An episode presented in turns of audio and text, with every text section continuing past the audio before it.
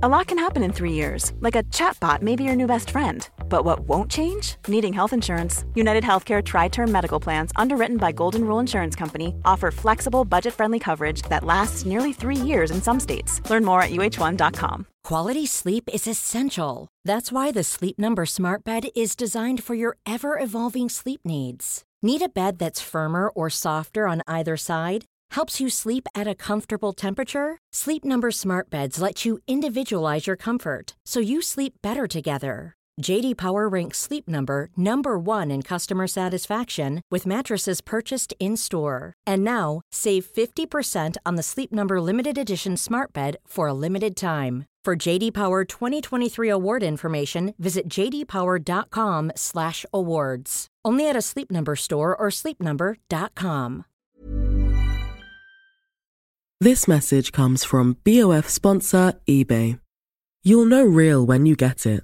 It'll say eBay Authenticity Guarantee, and you'll feel it. Maybe it's a head turning handbag, a watch that says it all, jewelry that makes you feel like the gem, or sneakers and streetwear so fresh every step feels fly. When it comes to style and luxury, eBay gets it. They're making sure the things you love are checked by experts, and not just any experts, specialized experts. Real people who love this stuff with real, hands-on authentication experience. So when you see that shiny blue checkmark that says Authenticity Guarantee, shop with confidence. Every inch, stitch, sole, and logo is verified authentic through a detailed inspection. That's how you know that eBay's got your back. Because when you finally step into those sneakers, put on that watch, get your real gold glow up, swing that handbag over your shoulder, or step out in that streetwear, you'll realize that feeling is unlike any other. With eBay Authenticity Guarantee, you can trust that feeling of real is always in reach. Ensure your next purchase is the real deal. Visit eBay.com for terms. You know that's the sound of another sale on your online Shopify store. But did you know Shopify powers selling in person too? That's right. Shopify is the sound of selling everywhere online, in store, on social media, and beyond. Shopify POS is your command center for your retail store. From accepting payments to managing inventory, Shopify has everything you need to sell in person. With Shopify, you get a powerhouse selling partner that effortlessly unites your in person and online sales into one source of truth. Track every sale across your business in one place and know exactly what's in stock. Shopify helps you drive store traffic with plug and play tools built for marketing campaigns from TikTok to Instagram and beyond. Plus, Shopify's award winning 24 7 help is there to support your success every step of the way. Do retail right with Shopify. Sign up for a $1 per month trial period at shopify.com slash BOF, all lowercase. Go to shopify.com slash BOF to take your retail business to the next level today. Shopify.com slash BOF. So, why does this industry need a dedicated platform for modest fashion? We need to create something amazing for this woman who has not been spoken to. It's not about the lack of availability of product, it's the fact that this woman has to go through hundreds of products to find what it is that she's looking for. How did the brands respond to your pitch in the first instance? We had 75 brands coming on board with us just on the basis of the concept. When you see the response of customers, the people that matter really, and you see the way this resonates and how they come back to you, you just know that there is something there and that, you know, the funding will come, the growth will come. It's it's about just, you know, focusing on on the right things. Hi, this is Imran Ahmed, founder and CEO of the Business of Fashion, and welcome to Inside Fashion on the BOF podcast. Every now and then, I come across an entrepreneur who really makes an impression on me. And that's the way I felt the first time I met Ghizlan Guenez, the founder of The Modist. Now, for those of you who have been following the rise of modest fashion, you may have come across Ghizlan and her path breaking website and e commerce proposition. But as Ghizlan explains in this conversation, modest fashion has expanded far beyond the idea of traditional or religious dress in the Middle East. It is now an aesthetic movement that has moved beyond the idea of religious dress to incorporate a more conservative aesthetic that has become popular all over the world. And it is an industry that Ghizlan says is worth billions of dollars a year. But how do you go after that market? Who are the customers? And where is this market going in the future? Here is the founder of The Modist, Ghizlan Guenez, Inside Fashion. Well, good morning, Ghizlan Good Guenez. morning. Welcome morning. to BOF headquarters here in London. Thanks How long are you in having town me. for this time? I actually leave in, a day. In a day, I've been here for about a week though, so this Okay. is the end tail of the trip. Well, thank you for popping in to Thanks see for us. Um, me. Ever since you and I met a few months ago, I have been fascinated by the business you've built and Thank your you. story, and you know, and I thought it was a really valuable opportunity today to talk to you a little bit about this phrase that we keep hearing modest fashion you know Mm-hmm. t- you know you hear all of these like market statistics about the market is booming and you hear all of you know about you know how important the middle east market is but when you and i sat down and spoke for the first time actually what was most interesting was actually how broad the definition of modest fashion is True. how actually maybe the view that's out there in the market is very narrow can Mm-hmm. you so can we start by actually helping helping our listeners understand the way you see modest fashion and how Sure. you define it Sure. Um, so when people um, talk to me about modesty or want a definition of modesty, we usually say that we don't define it because it's such a wide spectrum and it ranges from a woman who's completely covered, whose face is covered, can't see anything, all the way to someone who's more moderate in, in their modesty. But uh, moderate modesty as in you know the conservative the conservatism mm-hmm. of how modest you are and how stringent you are with the parameters within which you dress varies right? So you know i have friends who are very particular about the length of sleeves the length of the hems the coverage of the neckline and then you've got other people who are less stringent about that. And i think it goes back to why you dress modestly. Some people do it for religious reasons. Some people do it because they love the aesthetic. Some people find it um, age appropriate. Some women um, do it because they want a longer sleeve. So it really really is broad and um, we have taken an approach at the Modist, or have um, decided on a space in that spectrum that kind of transcends the cultures and the religions and is more just about fashion and is about giving this woman um, the functionality that she is looking for. But clearly, Ghizlan, the core of modest fashion roots in religion, right? It roots in a tradition and culture from the Middle East. Can you talk about the way you grew up and just help us understand? I think there's all these misconceptions about modesty, even within the context of Islam. Like, what, what is actually the interpretation of you know rules or you know ideologies from the Quran or from the Islamic faith and how does that then kind of manifest in this spectrum because even within Islam there's different ways of showing your modesty.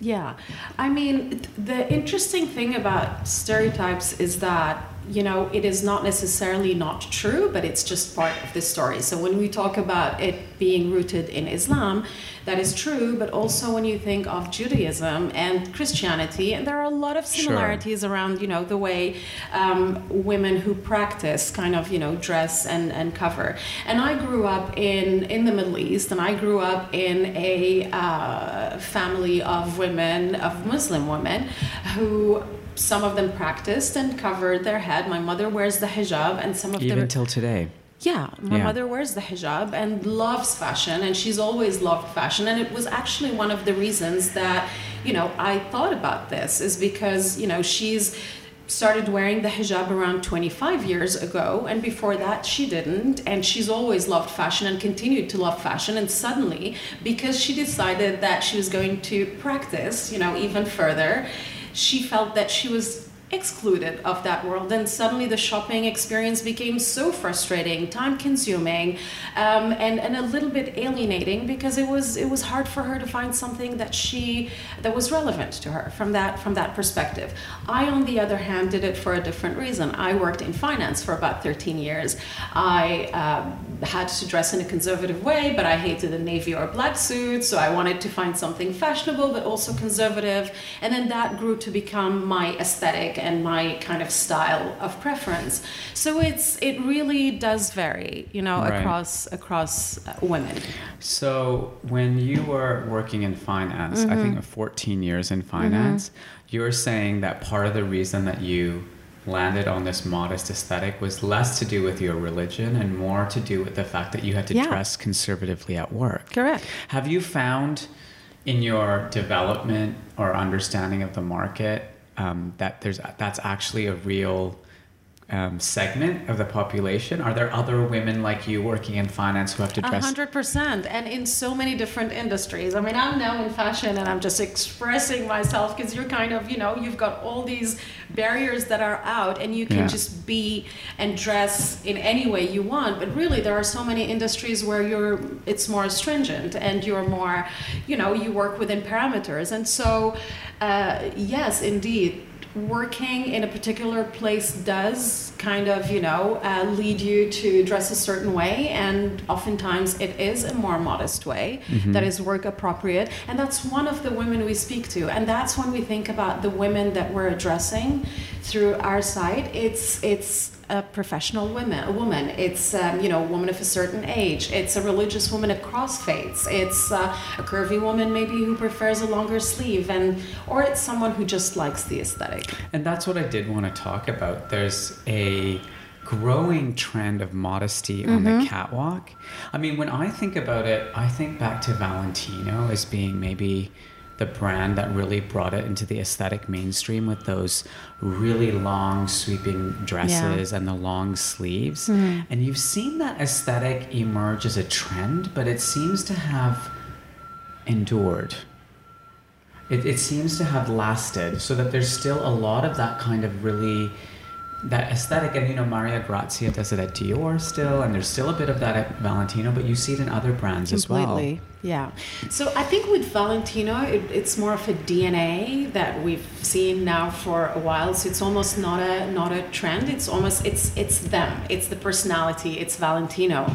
But you're you're absolutely right. It's been a macro trend for for a while now and I think I think the reason for that is a little bit of a number of different things. I think there is definitely um, an expression that we're seeing in fashion and in the runways around what is happening in the world, whether it's um, politically, whether it's the conversations we're hearing, whether it's you know the dialogue around women and all of that, and express and, and the representation the of that. Movement. Me Too movement, the Women's March, Times Up, all of these conversations around women. And it's funny because when we started working, setting up the Modist, it took us a year. That was 2016, and then early 2017. I mean, we launched on International Women's Day on March 2017, and just in the leading up to that, seeing what was happening in the world and those conversations around around women and how women were speaking up in a way that created you know what was happening in in on the runway. I remember the women's march and do you remember that poster of the hijabi woman who had the american flag? Yes of course. And i mean yeah. that was happening there and we were creating something that right it was not necessarily just for muslims but it is the first thing you think of when you think of modesty. Sure. So that's happening. Then Halima Aden walks the runways of Milan and, and Paris and, and all of that. And it's that embracing of diversity that women and people were reacting with that I think translated to fashion. And it created an amazing moment for us to launch because the timing was so perfect. But it's definitely, I think, an, a reaction to what's happening in the world. Sure, that is fascinating. So now we've established that modest fashion isn't only for Muslim women in the Middle East, mm-hmm. it's, a, it's a much wider global movement. We've established that there are customers that are interested in this kind of aesthetic that might need it for professional reasons, and of course, that might want to dress that way for their own religious preferences or practice. So tell me about the conception of the business because there are so many e-commerce platforms out there now, right? Mm-hmm. I mean, and you know, going way back to Net-a-Porter and the kind of pioneering content and commerce model mm-hmm. created by Natalie Massenet. Mm-hmm. You know, there's a there's so many. So why does this industry need a dedicated platform for modest fashion when you can buy those Valentino gowns and those you know those um, modest looks in other places? Well, because because it started to solve a problem because I was that customer and my mother was that customer and my best friend and many women that I knew were that where you know the customer that needed that platform. And and that is really why you know the reason behind starting the Modist and you know when i when i first decided to or i started thinking about it many years ago but when i started really working on it i spent six months on the road speaking to women from from riyadh to istanbul to london to new york just traveled for six months and calling friends and asking them to bring their friends who either dress this way day in and day out or once a week for whatever reason.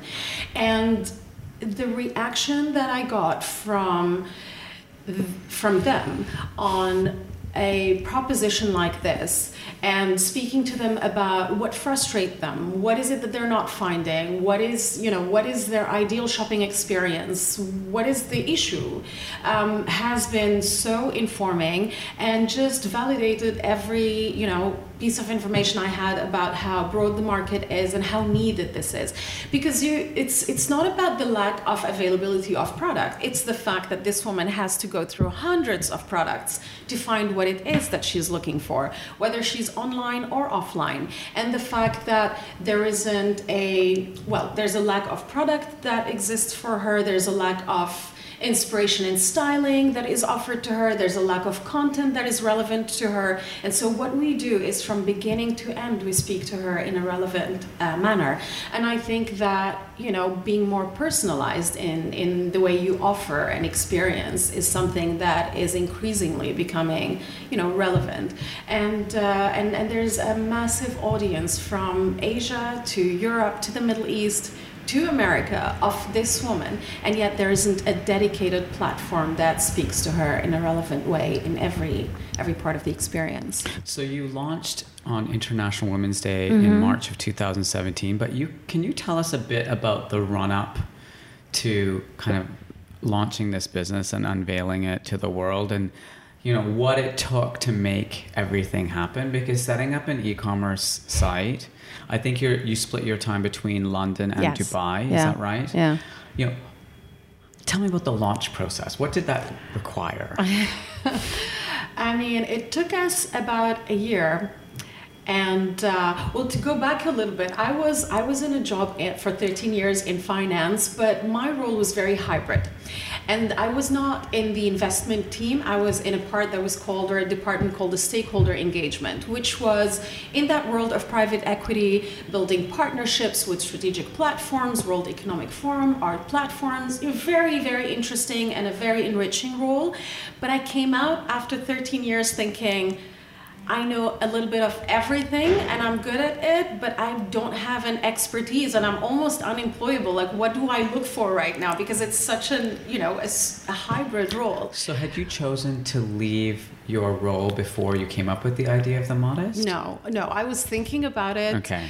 But I think the fact that my head was telling me that you're not going to find something, you know, similar to that, or it's not, you know, you it's so hard. You don't have a particular expertise. I mean, you have transfer, transferable skills, but is is one of the reasons that made me go and do this and start the business is that you know this is it. This is what you need to do. Um, and so anyway, started in 2016. Connected with my my first person at the time who was consulting with me, who's now my fashion and, and buying director.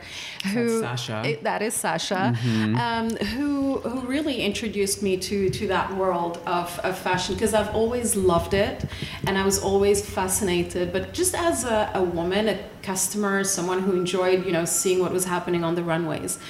but um, but uh, yeah, that was the beginning of it, and then very quickly um, the team was built the infrastructure, the technology. Um, our business is a little bit of an anomaly in that it started as a big business. So all of a sudden, we've got you know a big team, a How warehouse. many people are We're you? about fifty And right how, now. Like, how do you split the roles between London and Dubai?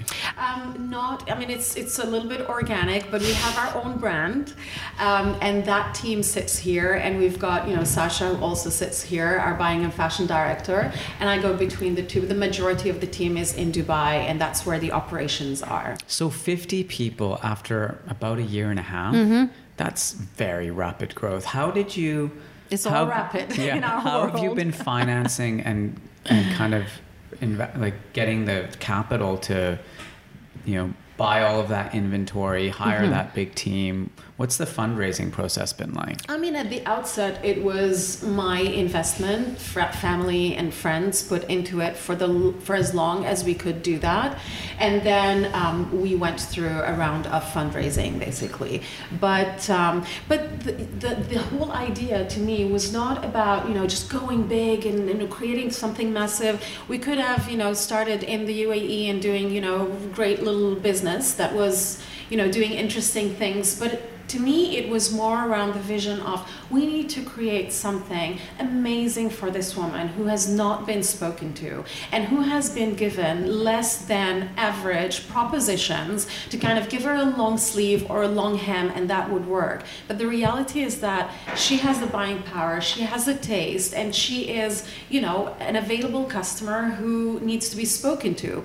And so it was around really um, you know it was around the, the, the, the whole the whole experience that was that you know was that she deserved basically Yeah. Yeah. So when you spoke to investors, what was it about this business that they were interested in? A lot of things actually a lot of things. The the brand itself that stood for for a lot that had a strong purpose behind it. We speak about modesty but the reality is that we're about choice and and we feel strongly about the fact that exercising your choice is is very empowering whether you want to cover or whether you want to to bear. And so you know that is that is one element. And the other element is that we do and i'm going to use a buzzword but we are very much about diversity and inclusiveness. And this is one of the reasons that we have gone and transcended transcended beyond you know faith and religion and culture and just gone to just bringing modesty and fashion together. So the brand and and and that was was a very interesting thing to investors because the way that you connect with your community and your customers and the loyalty you get for being authentic and for standing for something is i think invaluable. And then there was also obviously you know the commerciality of the business and the fact that this was a completely and is an untapped market Hey, I'm Ryan Reynolds. At Mint Mobile, we like to do the opposite of what Big Wireless does. They charge you a lot, we charge you a little. So naturally, when they announced they'd be raising their prices due to inflation, we decided to deflate our prices due to not hating you. That's right. We're cutting the price of Mint Unlimited from $30 a month to just $15 a month. Give it a try at mintmobile.com slash switch. $45 upfront for three months plus taxes and fees. Promo rate for new customers for limited time. Unlimited more than 40 gigabytes per month. Slows. Full terms at mintmobile.com. Life is full of awesome what ifs, and some not so much, like unexpected medical costs. That's why United Healthcare provides Health Protector Guard fixed indemnity insurance plans to supplement your primary plan and help manage out of pocket costs. Learn more at uh1.com. This message comes from BOF sponsor eBay. You'll know real when you get it. It'll say eBay Authenticity Guarantee. And you'll feel it. Maybe it's a head turning handbag, a watch that says it all, jewelry that makes you feel like the gem, or sneakers and streetwear so fresh every step feels fly. When it comes to style and luxury, eBay gets it. They're making sure the things you love are checked by experts. And not just any experts, specialized experts. Real people who love this stuff with real, hands on authentication experience. So when you see that shiny blue checkmark that says Authenticity Guarantee, shop with confidence. Every inch, stitch, sole, and logo is verified authentic through a detailed inspection. That's how you know that eBay's got your back. Because when you finally step into those sneakers, put on that watch, get your real gold glow up, swing that handbag over your shoulder, or step out in that streetwear, you'll realize that feeling is unlike any other. With eBay Authenticity Guarantee, you can trust that feeling of real is always in reach. Ensure your next purchase is the real deal. Visit eBay.com for terms. Have you ever owned something that inspired you to up your game? For me, I got a chef grade range recently, and now I'm cooking new things every single night. Seriously, no cuisine is off limits. The point is, when we own exceptional things, they inspire us to do exceptional things. The all new Lexus GX has an exceptional capability that will have you seeing possibilities you never knew existed. Its advanced technology and luxurious interior mean that wherever you go, you'll never go without. I can picture myself with a car full of groceries, cruising down the highway, soaking up the sun with the available dynamic sky panorama glass roof. Ah, pure bliss. Live up to the all new Lexus GX. Luxury beyond limits. Experience amazing at your Lexus dealer market. It's a massive market. Give us a sense of the scale of the market because I've, I've read all of these figures yeah. and all of these reports, and yeah. sometimes I find it all very spurious. Yeah. But like, can you guys what what are the most kind of accurate, robust? data that you can give us on this market? So we did. So of course, I mean there are the numbers we've all seen: two hundred sixty billion dollars of you know the the Muslim fashion. Um, market and then you've got you know the market of curvy women in the US and women over a certain age in the US and, and all of these numbers in the hundreds of billions.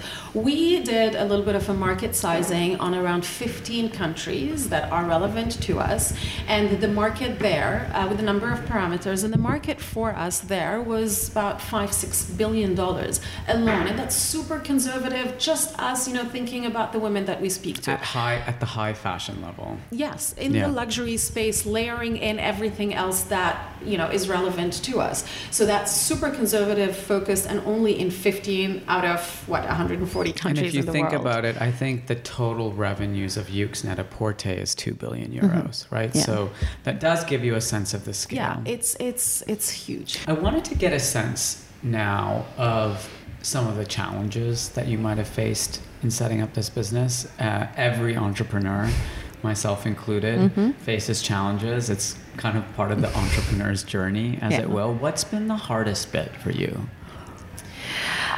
I mean, there is just so much. we could be here for many, many hours, Imran, and then this turns turns to a therapy session, which I don't mind. But um, I think one of the it's it's equal parts exciting and exhilarating and and crazy draining is the amount of learning that happens. And I find that you're or at least in my case, I was most of the time outside of my comfort zone. 50, 60% of the time, I'm outside of my comfort zone, whether I'm you know speaking to an investor for the first time or whether i'm you know looking at i don't know my p&l or whether i'm managing my senior team or whatever it is speaking publicly you're constantly outside your comfort zone needing to network with people being introduced to a new industry. It's all of that. And yeah. i mean the, the, way your brain works at the time I, I, I would love to to see that you know?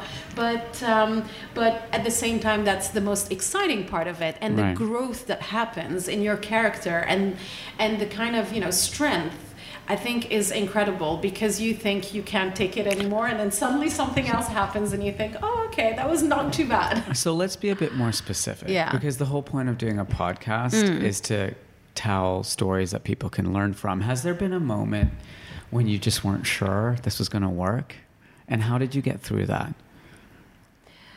God, were there moments? I mean, there are moments when you feel for sure that, I mean, it's like you're hit in the stomach and oh my God, what is this? So and tell us about a moment, Ghizlan.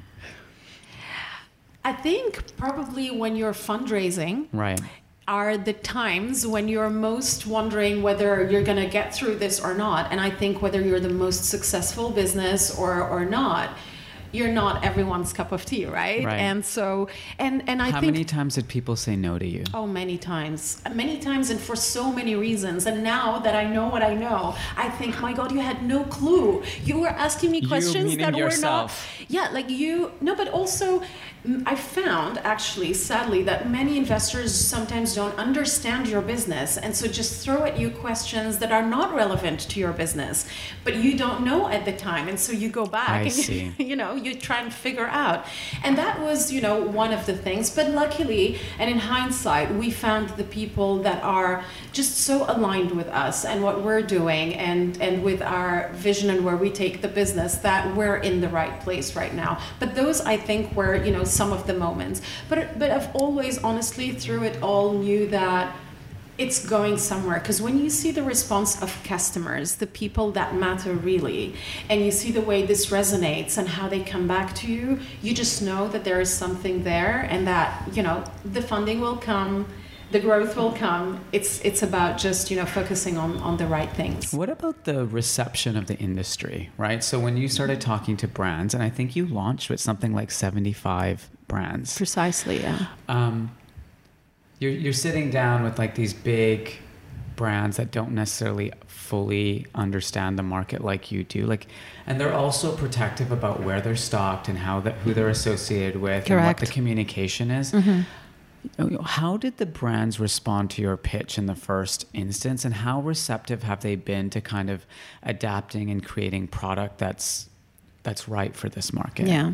I mean, that actually has been the most encouraging, one of the most encouraging parts of this journey because we went out in June 2016 with no business, with a, a deck, a very good deck, and very well, you know, thought through. Um, but we had nothing up and running. We had no site, we had nothing. And we had obviously to get the stock in order to, you know, start the business.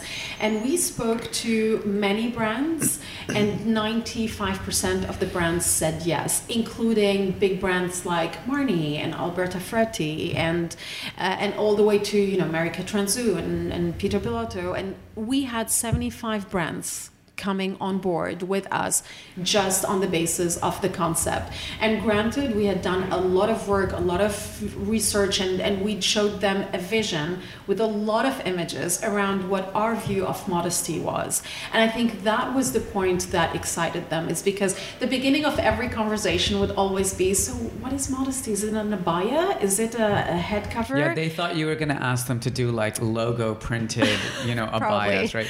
Probably. That was the at the outset, but then the minute you start showing them that actually you're surrounded by it, you just don't identify it as that, um, and that you know this is this is how your brand can be represented in this world, and you're basically, you know, now going to connect to a whole you know world of customers who love your brand but it's not necessarily going to be sensible for you to do it you know directly with them because you probably have a bigger fish to fry. Then they get actually really excited especially when you're talking to designers and you start speaking to a particular woman that they start envisaging and, and understanding it becomes so much um, it becomes just a, a, an exciting conversation and we've had a lot of brands and designers work with us on customization on capsule collections the minute you tell them about the woman they get it and and they create for her Sure. The other big part of your model and any kind of e-commerce model is content. Mm-hmm.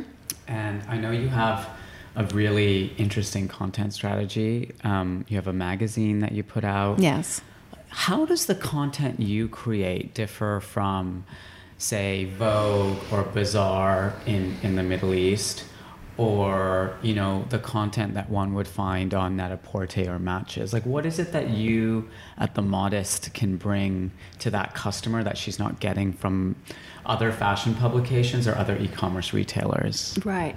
So the content, as you said, was really part of the business from from day one. I mean, it wasn't something that was added at some point or an afterthought, but um, but it was important because there's there's a lot about this space that needs to be understood, and there's a lot of misconceptions and stereotypes, and there's no better way to change that than content. Ecom just doesn't do that.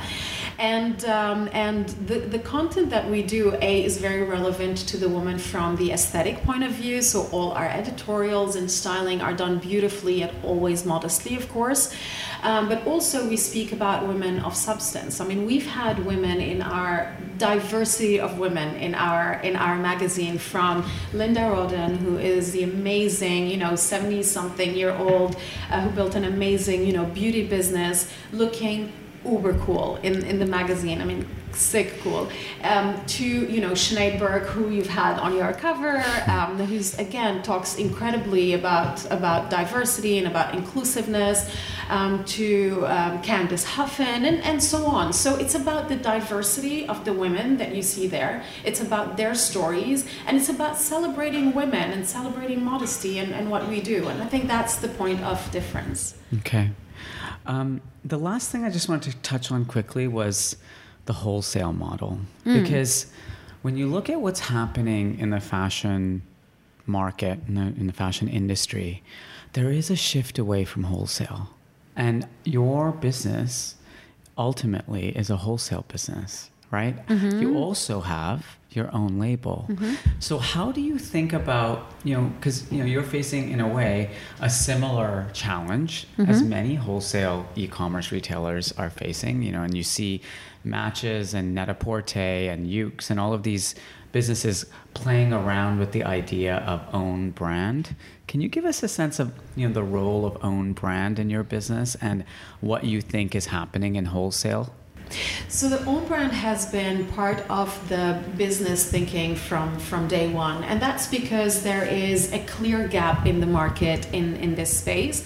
We know it because we go out there, we buy, and we see that sometimes there's a whole category that I can't select from, I can't curate from, and it's very relevant to this woman, and yet it does not you know it does not work for her because of the parameters um, and so that is one thing. We now have data so we understand what she's looking for. We're doing more of that. And there's just you know an intuitive understanding of what it is that she's looking for. And so own brand has always been a big part of the strategy and the thinking of the business. And it's something that we launched earlier you know we, we launched our first brand earlier this year and has been doing phenomenally well. And it's something that of course we continue to grow.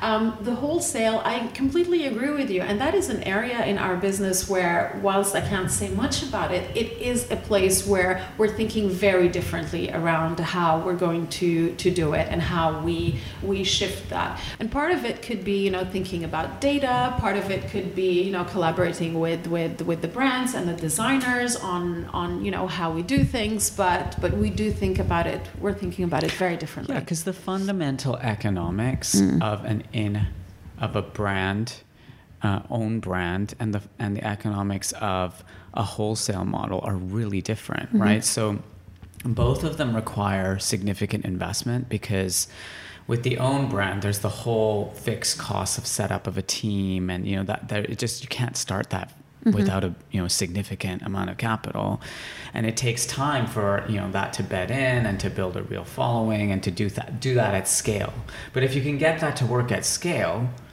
it can be really, really profitable. On the other hand, with wholesale, um, that's easier to scale up, but you have to invest every season in, in the cash flow required to, you know, get the inventory, hold that inventory, and then sell it later. So, you know, mm. how are you know you're from a finance background, so I, I know you've been thinking about this. Like, how how how have you how do you kind of balance those two things. But you know, you said you said something interesting at the beginning around private label or you know own brand and and the amount of time it takes to invest in it. But if you put it in the right environment and you've already created that environment, sure. then you're really catapulting the whole thing, you know, right. at the outset. And I think that's what we saw in what we did with with Layeur with our own brand. Um, granted that it's you know very thought through. It you know thinks about the woman. It gives her the right um, aesthetics and and functionality and and you know all of that. So it's doing all the right things, but it's also put in the right environment. So. So, could you see a day when the own brand business could be bigger than the wholesale business? Now you're talking about my strategy in four or five years, and I'm not going to give that away. Okay, but I can tell by the sparkle But- in your eye that. But no, it's let's just say that it is an integral part of the business. It's not an afterthought, and it's definitely not just a nice to have. It is a part of the business that we put a lot of thinking, a lot of time into.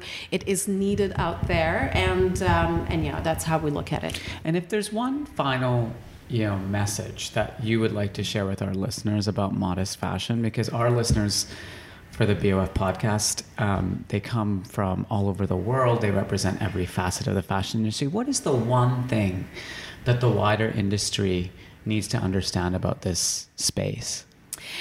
I think that the one thing is that it's much broader than you think, and that probably what you stereotype it to be is one facet of it. It's which is generally, you know, Middle East, Muslim. That is one part of modesty, but there is a broad array of women who dress this way for multiple reasons and who love fashion, and that it can be just as cool and stylish and fashionable as anything else that you see out there. Okay, well, Ghizlan, thank you for taking the time to illuminate our thinking on this opportunity. It's so fascinating for me um, sitting here where I do to see all of the different facets of fashion that are changing. And it's really interesting to see how you know the growth of the market in the Middle East, the rise of the women's movement, and the growing need for kind of providing things that enable people to be who they are are kind of coinciding in your business model to, to kind of catapult it to to growth and success. And I wish you Thank you. all the best. Thank you very much. Um, thank you for your time. Thanks for having me. Thanks to all of you for listening. I'm Imran Ahmed, founder and CEO of the Business of Fashion. That's all for Inside Fashion this week, but you can always be sure there's more to come for us next week. So please stay tuned. If you enjoyed this podcast, leave us a review, share it on social media. Um, put a comment into our Apple review section so we can share this podcast more widely with all of you around the world. Bye.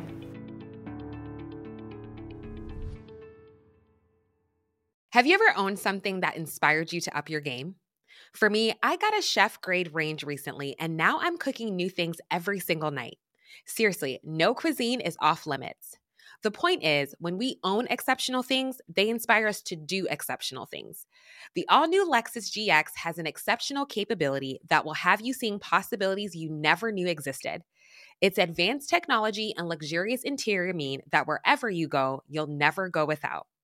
I can picture myself with a car full of groceries, cruising down the highway, soaking up the sun with the available dynamic sky panorama glass roof.